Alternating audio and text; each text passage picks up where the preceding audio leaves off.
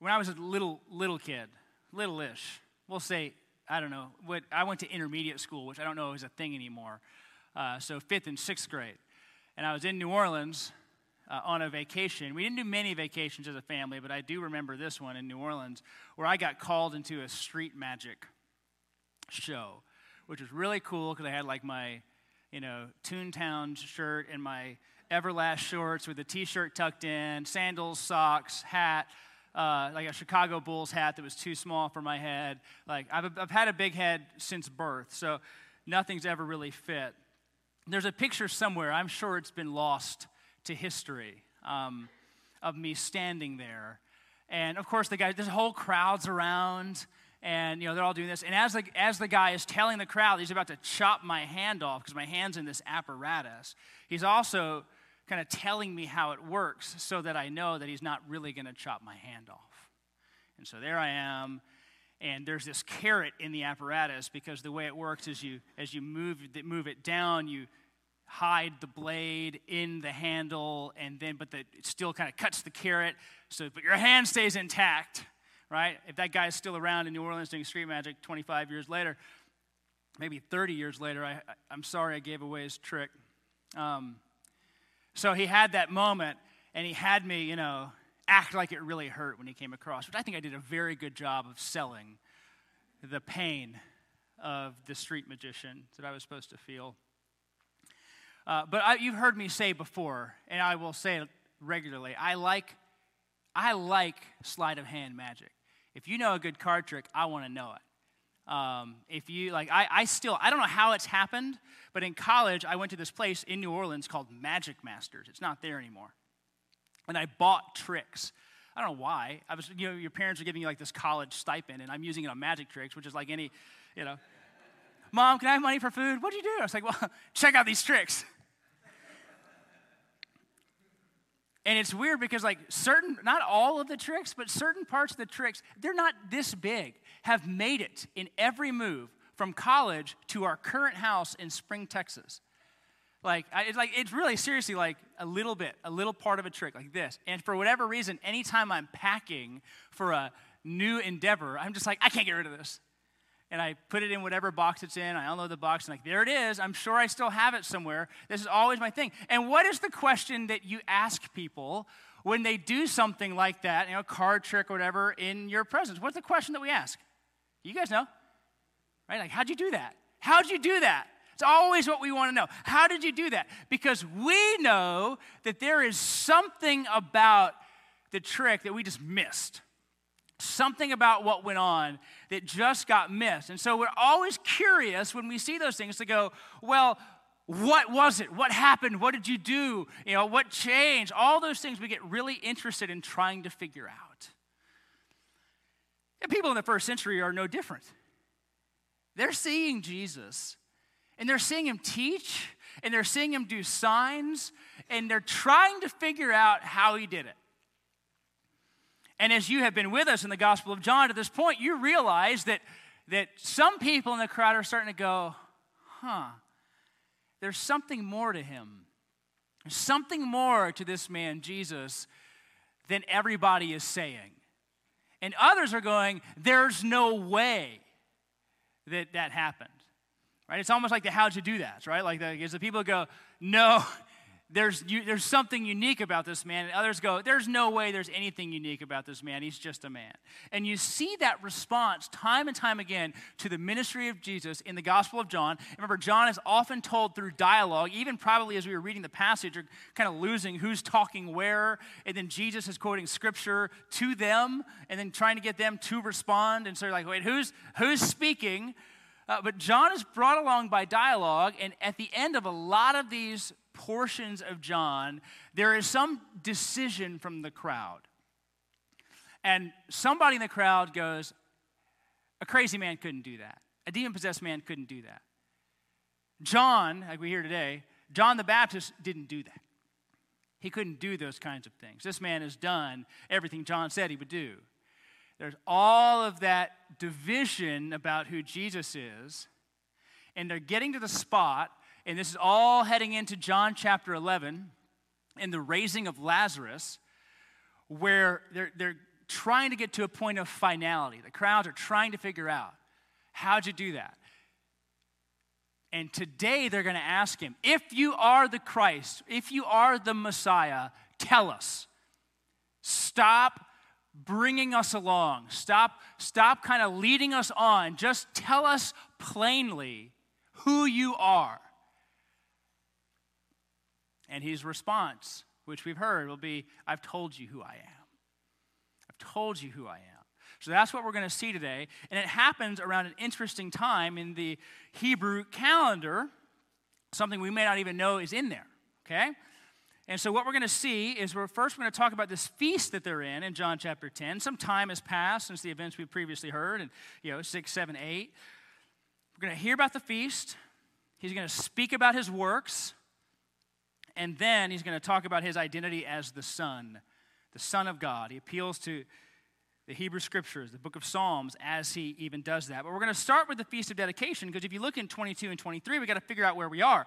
Many of us, because we're all Gentiles in here, we just don't have, and I'm one of them, we don't have a great appreciation for the rich history of the nation of Israel. We, we have a pretty flat understanding of the nation. And so we don't really know what feast is happening when, who's doing what. We just had tabernacles, we hear dedication, we really kind of flatten it all into one thing and so if you look at 22 and 23, we hear this. At the time, at that time, the Feast of Dedication took place at Jerusalem. It was winter. and Jesus was walking in the temple in the colonnade of Solomon. That's a, I believe it's on the eastern side of the Temple Mount. It's this big hallway.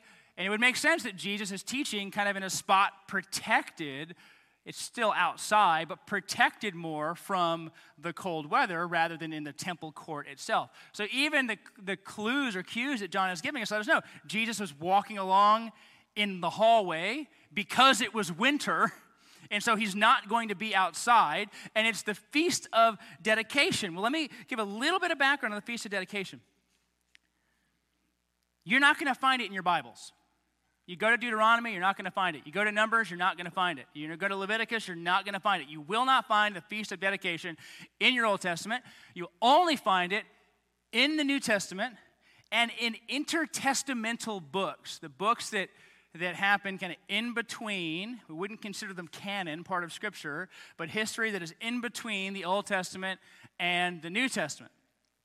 So I'm going to give you some names. You don't need to remember all the names, I'm just going to give you some names and, and some dates, okay? So there's this guy, Antiochus Epiphanes, okay? And he considers himself a god. He's kind of the revelation of God. So he considers himself.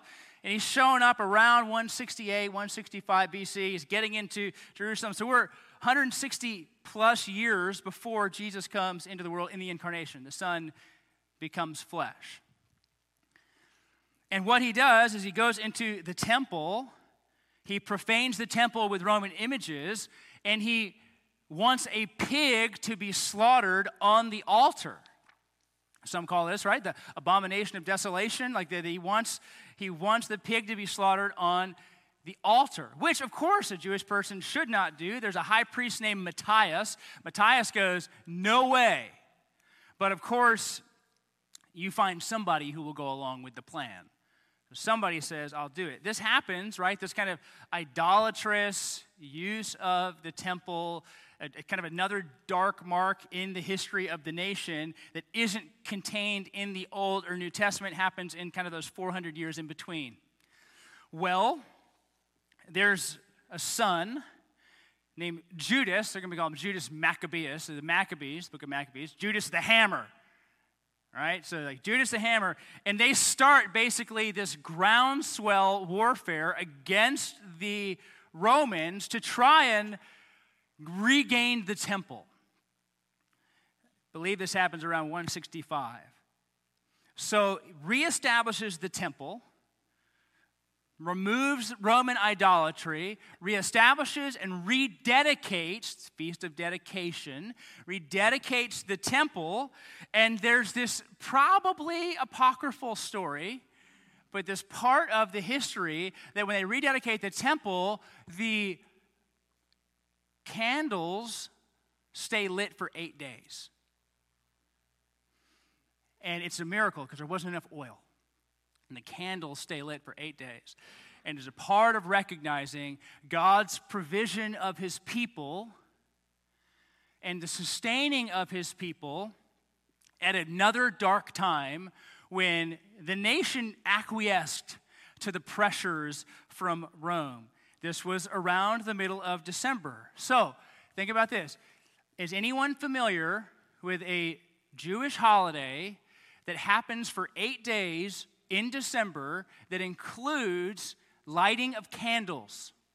Anybody? Anybody familiar? Show of hands. Eight day, yeah, right. The Festival of Lights, as Adam Sandler's song probably, that's probably what, what we know most about Hanukkah.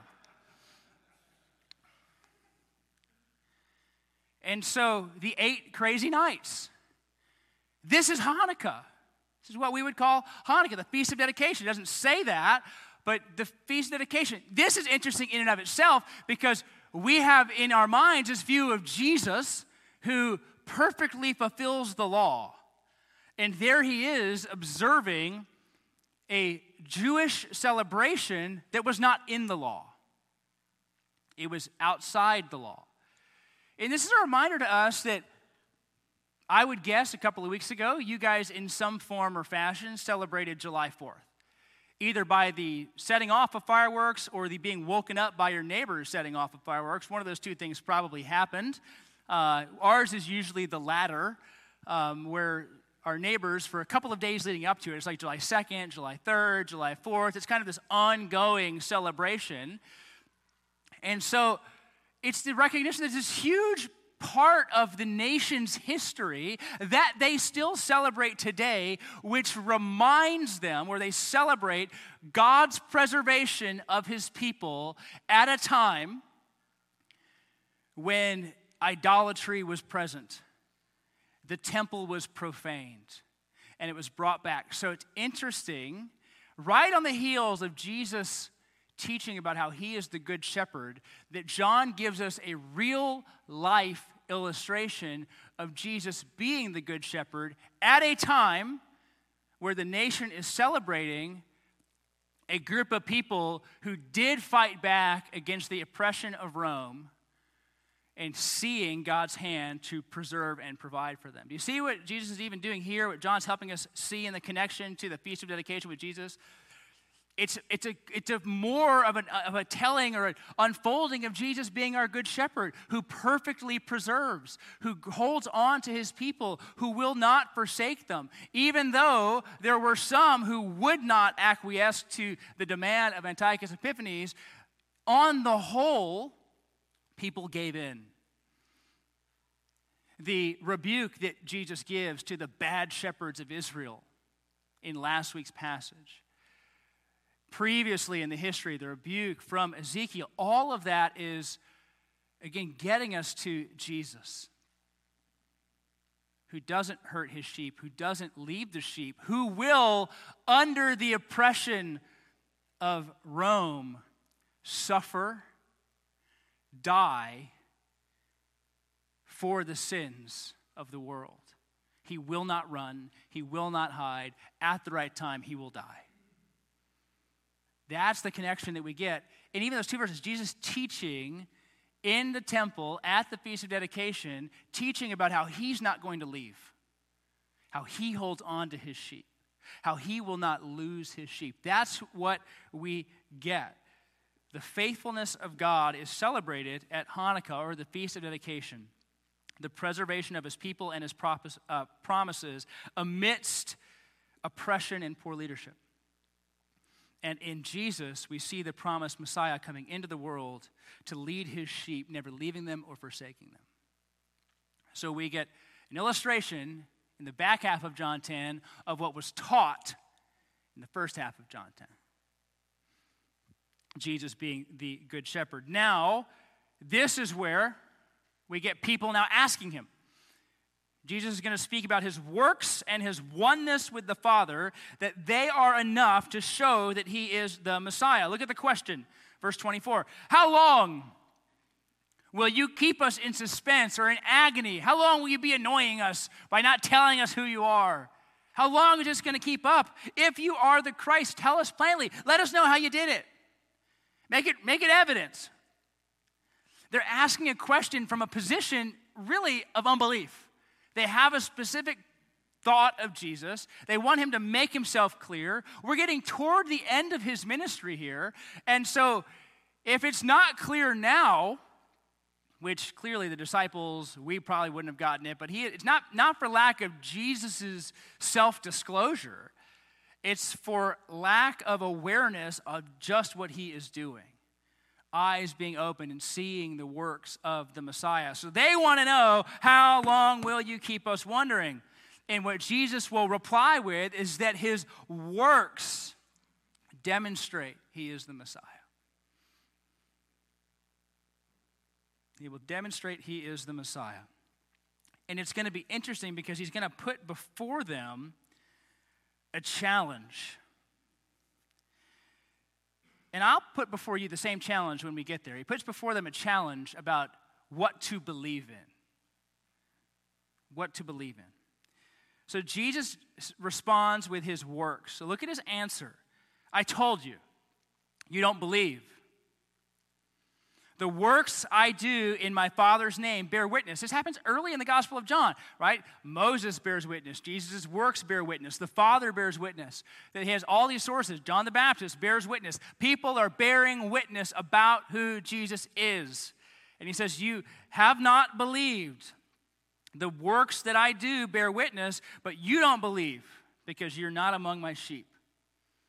This goes back, remember, to Jesus saying, only those who are drawn can believe. Now, this can cause a little bit of dissonance for us because, especially if you're like me, when I was younger in the faith, I'm still young in the faith. When I was younger in the faith, and I'd hear that, I'm like, and I'm like, oh no, I'm here at church on a Sunday with my church family. And, but, like, what if I'm one of the ones who doesn't believe? I, like, what if, I, what if I'm one of them? What if I'm just, what if I'm stuck? You ever felt that way where you hear these things and you go, oh no? Or you read the passage about like the unforgivable sin or the sin that's leading to death, blasphemy of the Holy Spirit, and you go into panic mode because you're like, is that me? Did I do it? Have I committed it? And you really start to worry. Really start to worry. But that doesn't go with the heart of John. Because John wants you to know who the Messiah is. And John wants you to know what that Messiah, Jesus, has done for you. And John wants you to know that through believing in him, you can have life in his name. So Jesus is speaking to a moment, and that moment does have a theme of election. You don't are not hearing this because you haven't been my sheep. You're not my sheep. You haven't heard because you, do, you don't believe because you're not among my sheep. Then he says this My sheep hear my voice, meaning they, they know who I am. They listen to what I say, and they follow me. If you were here a couple weeks ago and we heard this, you know, or last week when we heard this, uh, the kids' ministry had some of you parents record your parents calling to your children. And almost all your kids got the voice right. I think there were one or two that missed it. Um, but you realize very quickly that kids go, that's mom, that's dad. They know. So we panic about my, my sheep know my voice. Well, do I know his voice? Have I heard him right? What about this? He's saying, My works demonstrate. You're not my sheep. Because at that point, they're antagonistic toward him. They're demanding that he prove himself to them. And he says, I already have. I've already demonstrated who I am. My sheep don't ask this of me. They know my voice, they follow me, they listen to me. And then he speaks about the security that he gives to them. I give them eternal life. Well, we heard that. I'm the door. Anyone who enters through me, I give him eternal life. I give them eternal life. They'll never perish. No one will snatch them out of my hand. No Roman leader, no authority, no one else will take them from me. My Father, who has given them to me, is greater than all, and no one will snatch them out of my Father's hand. That's going to cause some dissonance, right, for us? He just said no one's going to snatch them out of my hand. Now he says no one's going to snatch them out of my Are they in two hands? Does the father have some sheep and does the son have some sheep? No, he's going to answer that in the next verse. But I want to take a moment and speak to those of you who, like me, might sometimes be concerned about whether or not God really loves you and cares for you. That's a legitimate thing that people will feel. Where they go, I just don't know. I, you don't know what I've done. You know the hurt that I've caused. You don't know the harm I've caused in my marriage or to my family. You don't know the anger that I feel. You don't know the ways that I worry or doubt. You don't know what's going on in here. Is, is God happy with me? Or is God angry with me? Is God pleased with me? Or is he disappointed? And I want to speak to anybody who feels that way because I've been one of them. I'm sure I'll be one of them again. Is that we need to remember the words of Jesus and not the way that a specific sin or behavior might make us feel in the moment. Because we really do live our lives like we're watching stock.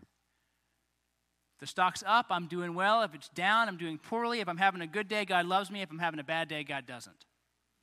It's very often how we live. Or we hear the story in John 9 Who sinned, this child or his parents, that he was born blind? What did I do in order to receive this? I must have done something wrong. I must not be in fellowship with God. Because in our minds, we have this view of fellowship with God as something that we control. That if we do enough things and we act the right way and we, and we feel the right way and we read enough Bible verses and we're serious enough Christians, then all of that is based on us. It's not based upon the character of Jesus. Your salvation is brought into being by the call of God, and it is sustained by the work of God. It is not sustained by your seriousness. It isn't sustained by how good or bad you are, how happy you are, or how generous you are. But when we start to get down on ourselves, don't we often immediately, we don't necessarily run to things that are true about Jesus, we run to things we can do. I just feel real, real good about myself when I do something nice for somebody. And so when I start doing things nice for somebody, I'm going to assume that I'm in God's good graces. That's not how it works. We're in God's good graces because He's called us. We're in God's good graces because we're His. All He calls, He gives life to, and He holds on to. If the Father is more powerful than all, then there's nothing anyone can do, and anyone includes you, to change that. To change that. Now, I know, and maybe even in this room, we come from traditions that might doubt uh, the security that a Christian has, one who belongs to the Lord Jesus. We, we, come from traditions that might doubt that, where you better work, work, work, work, work, just in case it isn't true. So some of us come from traditions where that is that general feeling, or we might even have that bent, where we just go, I gotta do more things. I just need to be sure I do more things, rather than to have confidence in the finished work of Jesus. One requires faith in us, and the other requires faith in Him. One holds on to what we do, and one holds on to what he has done. If the Father is more powerful than all, if no one is going to snatch anybody, any of Christ's sheep from his hand, or the Father's hand, we'll look at that in a moment, that's the place we need to be. In those moments of concern or worry, or I really screwed this thing up, we do not need to run to what should I do to fix it, but to remember what Jesus has done to make it happen. Start there. Is there a sin that needs to be confessed? I'm sure there is. We are not short on sins. Is there something that has gone wrong? Absolutely. Are you probably a jerk more often than you think? 100%. All of those things are true, and it doesn't change the fact that God sustains you, not you. We have to fight against that. We have to fight against that and hear the words of Jesus. No one is more powerful. No one will take. And when you're coming at a time of celebration, think about this. When you're coming at a time of celebration, and what you're celebrating as a people is when there was this period of darkness and then God brought you back. You're remembering the, time, the, the bad times and then reminding yourself of what God has done. And Jesus says, It'll never happen with me, not on my watch. I take my sheep, I save my sheep, hold on to my sheep. Then he says in verse 30, what a great time to reveal more of this when he says this I and the Father are one, which ties to the idea of how he's going to give them eternal life and no one will snatch them out of his hand, verse 28. And then in verse 29, no one will snatch them out of my Father's hand. I and the Father are one. Are they the same person? You know, Trinitarian language will often say something like three persons, one essence and fully God. All of them are fully God, but they operate for us and for our salvation in different capacities. We've spoken about the immanent Trinity, which is that which God always is, above, beyond, beside, before time. And the economic Trinity, which is God as we understand and comprehend Him in life and for our salvation. It's often how we understand things, but we need to reclaim the fact that God is certain things regardless of how God has acted in history. And so when he said, I and the Father are one, he means that we work in perfect harmony because they are God. It's not a separate will in the Son than that which is in the Father. There's not a separate will in the Spirit than that which is in the Father and the Son. God works in harmony because God is one. God works for our salvation in harmony, though functioning in different ways, because God is Trinity. Each person, Father, Son, and Spirit, has role, has ways in which he may operate. The Spirit seals, but the Spirit is sent. The blood of Christ saves, the Father didn't die for you. That's a prayer we often pray at Easter time. Father, thank you so much for dying on the cross. Yep, right? Like we get kind of our language gets a little cross-eyed because we don't have kind of an understanding on okay, what does the Father do? What's the Son do? What's the Spirit do? But in regard to will, they work together. No one is taking the sheep out of my hand. No one is taking the sheep out of the Father's hand because we are one. The crowds got it. They immediately understood what was happening, and they come from this idea in Deuteronomy, Hear, O Israel, Lord your God, the Lord is one, where they say, Ain't no way you are God. This can't happen. You're but a man. And so there is, of course, outrage. There is outrage about who Jesus is what Jesus has done. And we see in 31 through 39, that next paragraph, it's Jesus' identity as the Son of God that shows he's from the Father. They are ready to kill him in verse 31. This is not the first time they've been ready to kill him. This is just another time they have been ready to kill him, where they are unsuccessful. They're ready to stone him, and Jesus says, Well, what about, which work are you going to stone me for?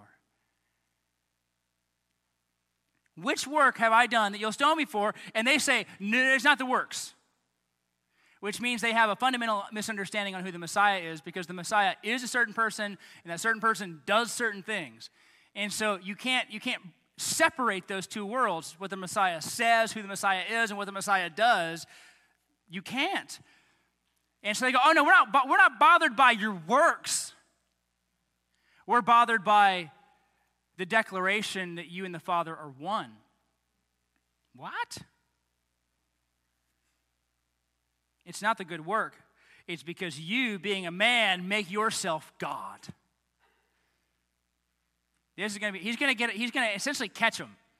What Jesus is going to do is catch him and go, wait a minute, you can't have a problem with my argumentation. Your scriptures, which can't be changed, say this. Use this kind of language about humans. Now, he's going to use it in one way, he's going to apply it to himself differently, but he holds them to the fire and goes, okay, he says, Is it not written in your law this doesn't mean the Mosaic law. He's actually just speaking about the Old Testament scriptures here because he's going to quote the Psalms. Is it not written in your law? And that's why sometimes when we read law, it's hard.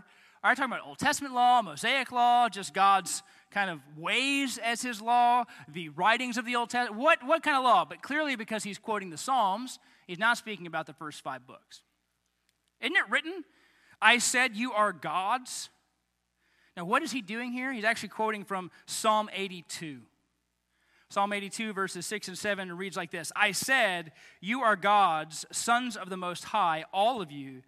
Nevertheless, like men, you shall die and fall like any prince. Now, it's the Lord speaking to, and the group to whom he's speaking, people aren't sure. But one thing is clear is that he's speaking to a group of leaders in the nation, and he's giving them the title little g God. There's language in the Psalms where he's saying, Your own scriptures use this kind of language to speak of just men. That's what he says. But look at his argument. Verse 35 If he called them gods to whom the word of God came, now again, the word of God comes to men, and he's giving them a title of little g gods as rulers in the land. If the word comes to them and he calls them gods, and scripture can't be broken, meaning you can't change it to give you, make it mean what you want, you can't adjust it, so he's kind of holding them to a specific view of Scripture that Jesus himself seems to hold, which is you don't tinker with it to make it say what you want, to make it more convenient for you. If that's happened,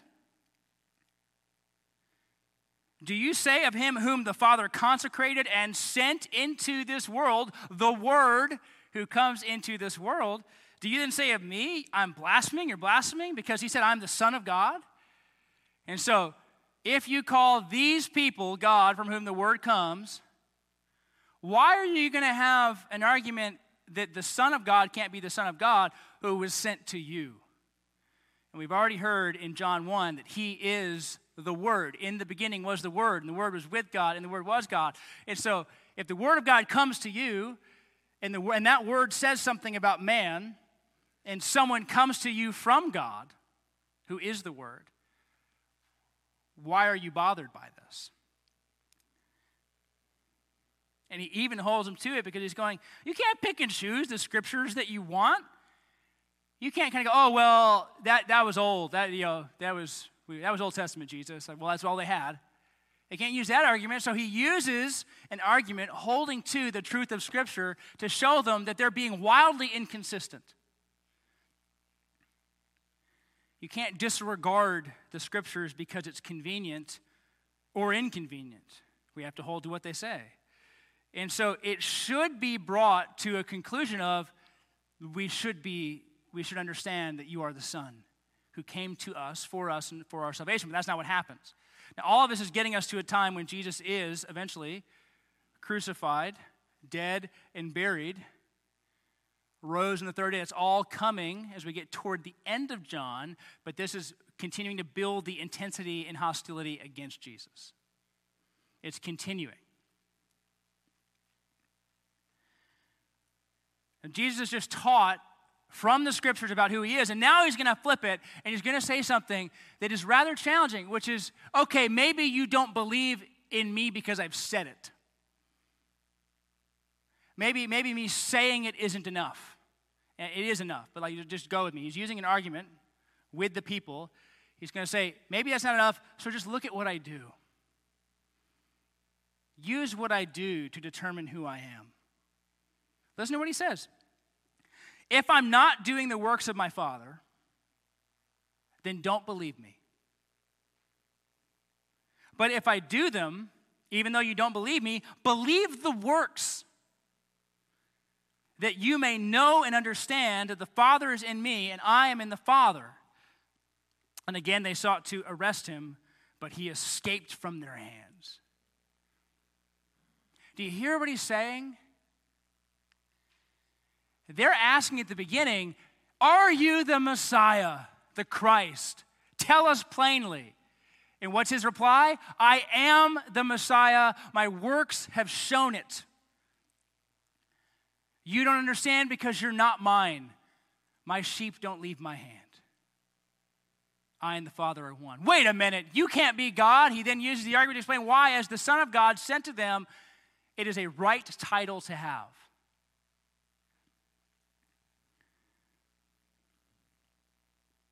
And then, in a sense, I'll use this word, he, he, he levels with them.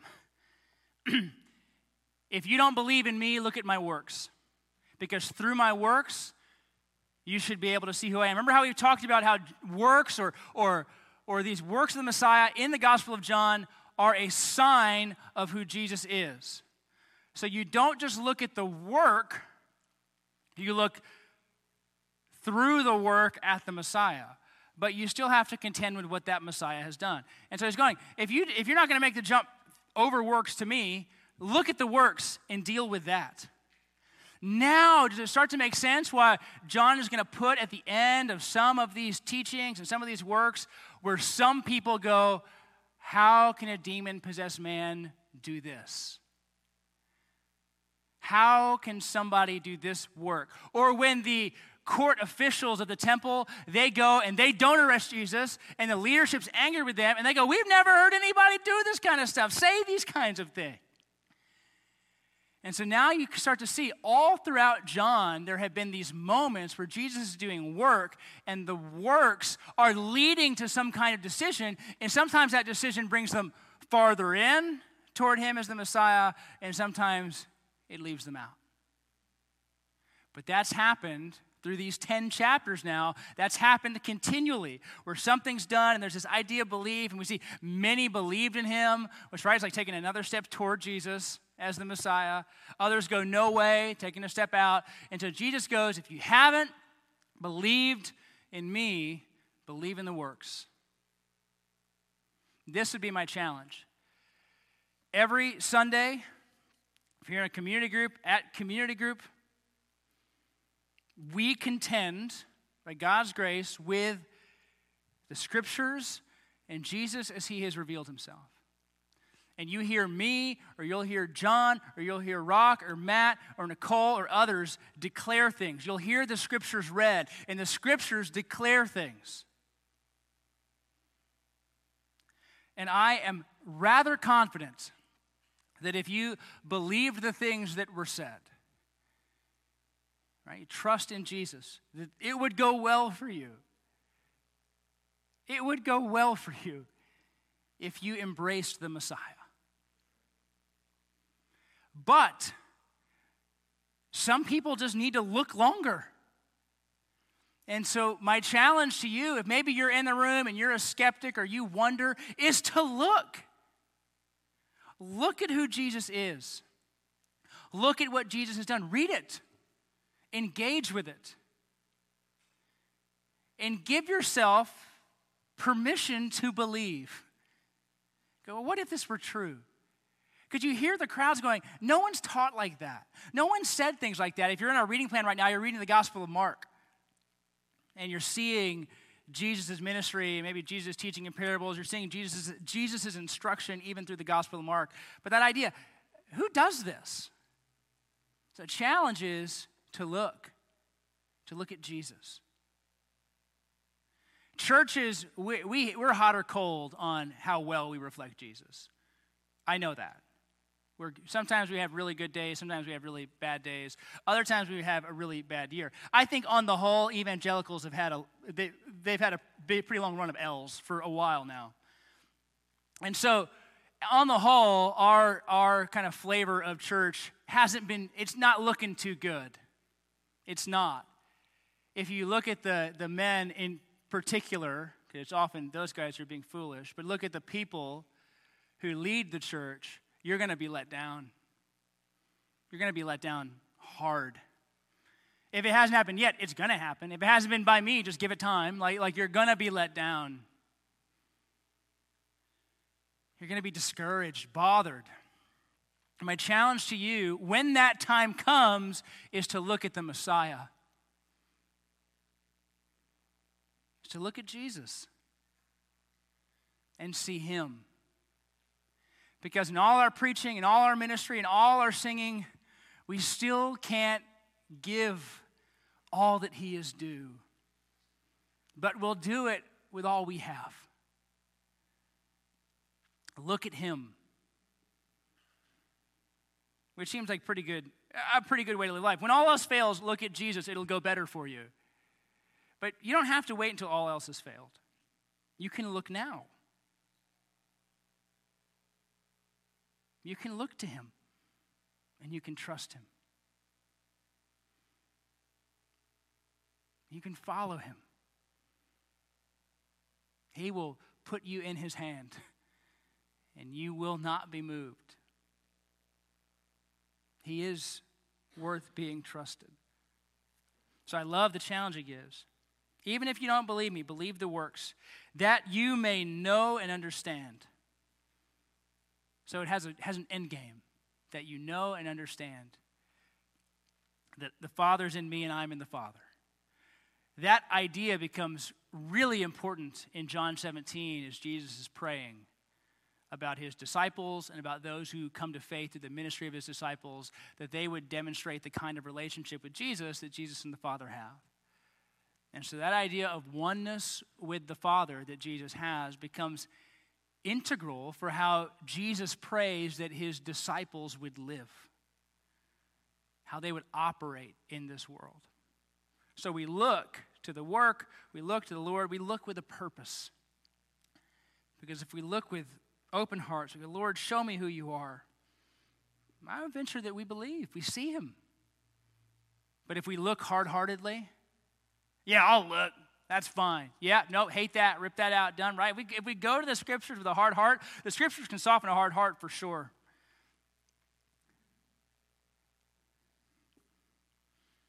But if we look that we may believe, I don't think we're going to be let down. So they want to kill him and he gets away. And then verses 40 through 42 give us what I think is a good place to be. It's another one of those endings where there's a response to what Jesus has said. So he went away across the Jordan to a place where John had been baptizing at first. I'll talk a little bit about that next week. It's one of two places. One's farther away, one's closer to Jerusalem honestly, I was even interacting with like one of my Bible exposition professor buddies about this, and he was like, "I think it could be either. I think you know, like it could be this one, it could be that one. Not really sure, uh, but he's either far north, up east of Galilee, in you know, east of the Jordan, or he's kind of down closer to Jericho. If you have a map in the back of your Bible, just kind of go up and down the Jordan. It's one of those two. Okay, so that, that's where I'd be. But he went off, left the crowds. This is going to set him up for when he gets called to go to Bethany to raise Lazarus, which is going to start in chapter 11. He went to where John was baptizing, and many came to him and listened to what they say. John did no sign. That'd be John the Baptist. Jesus is where John was baptizing. John did no sign. But everything that John said about this man was true. And then verse 42 and many believed in him there. And so you see where John, the author, some call that John the evangelist versus John the Baptist, just to separate out who's who, since the Gospel of John includes two Johns. so, John the author is moving this, every time we hear one of these stories, he's moving this to a place of decision. And so they get away, and there's thought to go, well, John the Baptist didn't do any of this, but everything he said would happen with this man has happened. At some point in time, unbelief makes less sense than belief. Where you're out, all you have left are empty arguments, but you have nothing else. Because Jesus has demonstrated time and time again he is who he says he is. And he's to be trusted held on to, knowing more than that, that He holds on to us. So we'll see as we continue into next week this, this kind of final big sign that he does during his public ministry. Of course, he being resurrected, that's the thing. But the sign of raising of Lazarus. So we get to the final sign, big sign in the Gospel of John in those first 12 chapters, what we get to see is Jesus has demonstrated He's the gate, He's the good shepherd, He's the light of the world. All these things, we're going to see that He is the one who gives life. And so He's going to continue as we see how John is writing this out for us, we're going to continue to see Jesus is all the things he was promised to be. And he's a life giver. We'll see that over the next coming weeks.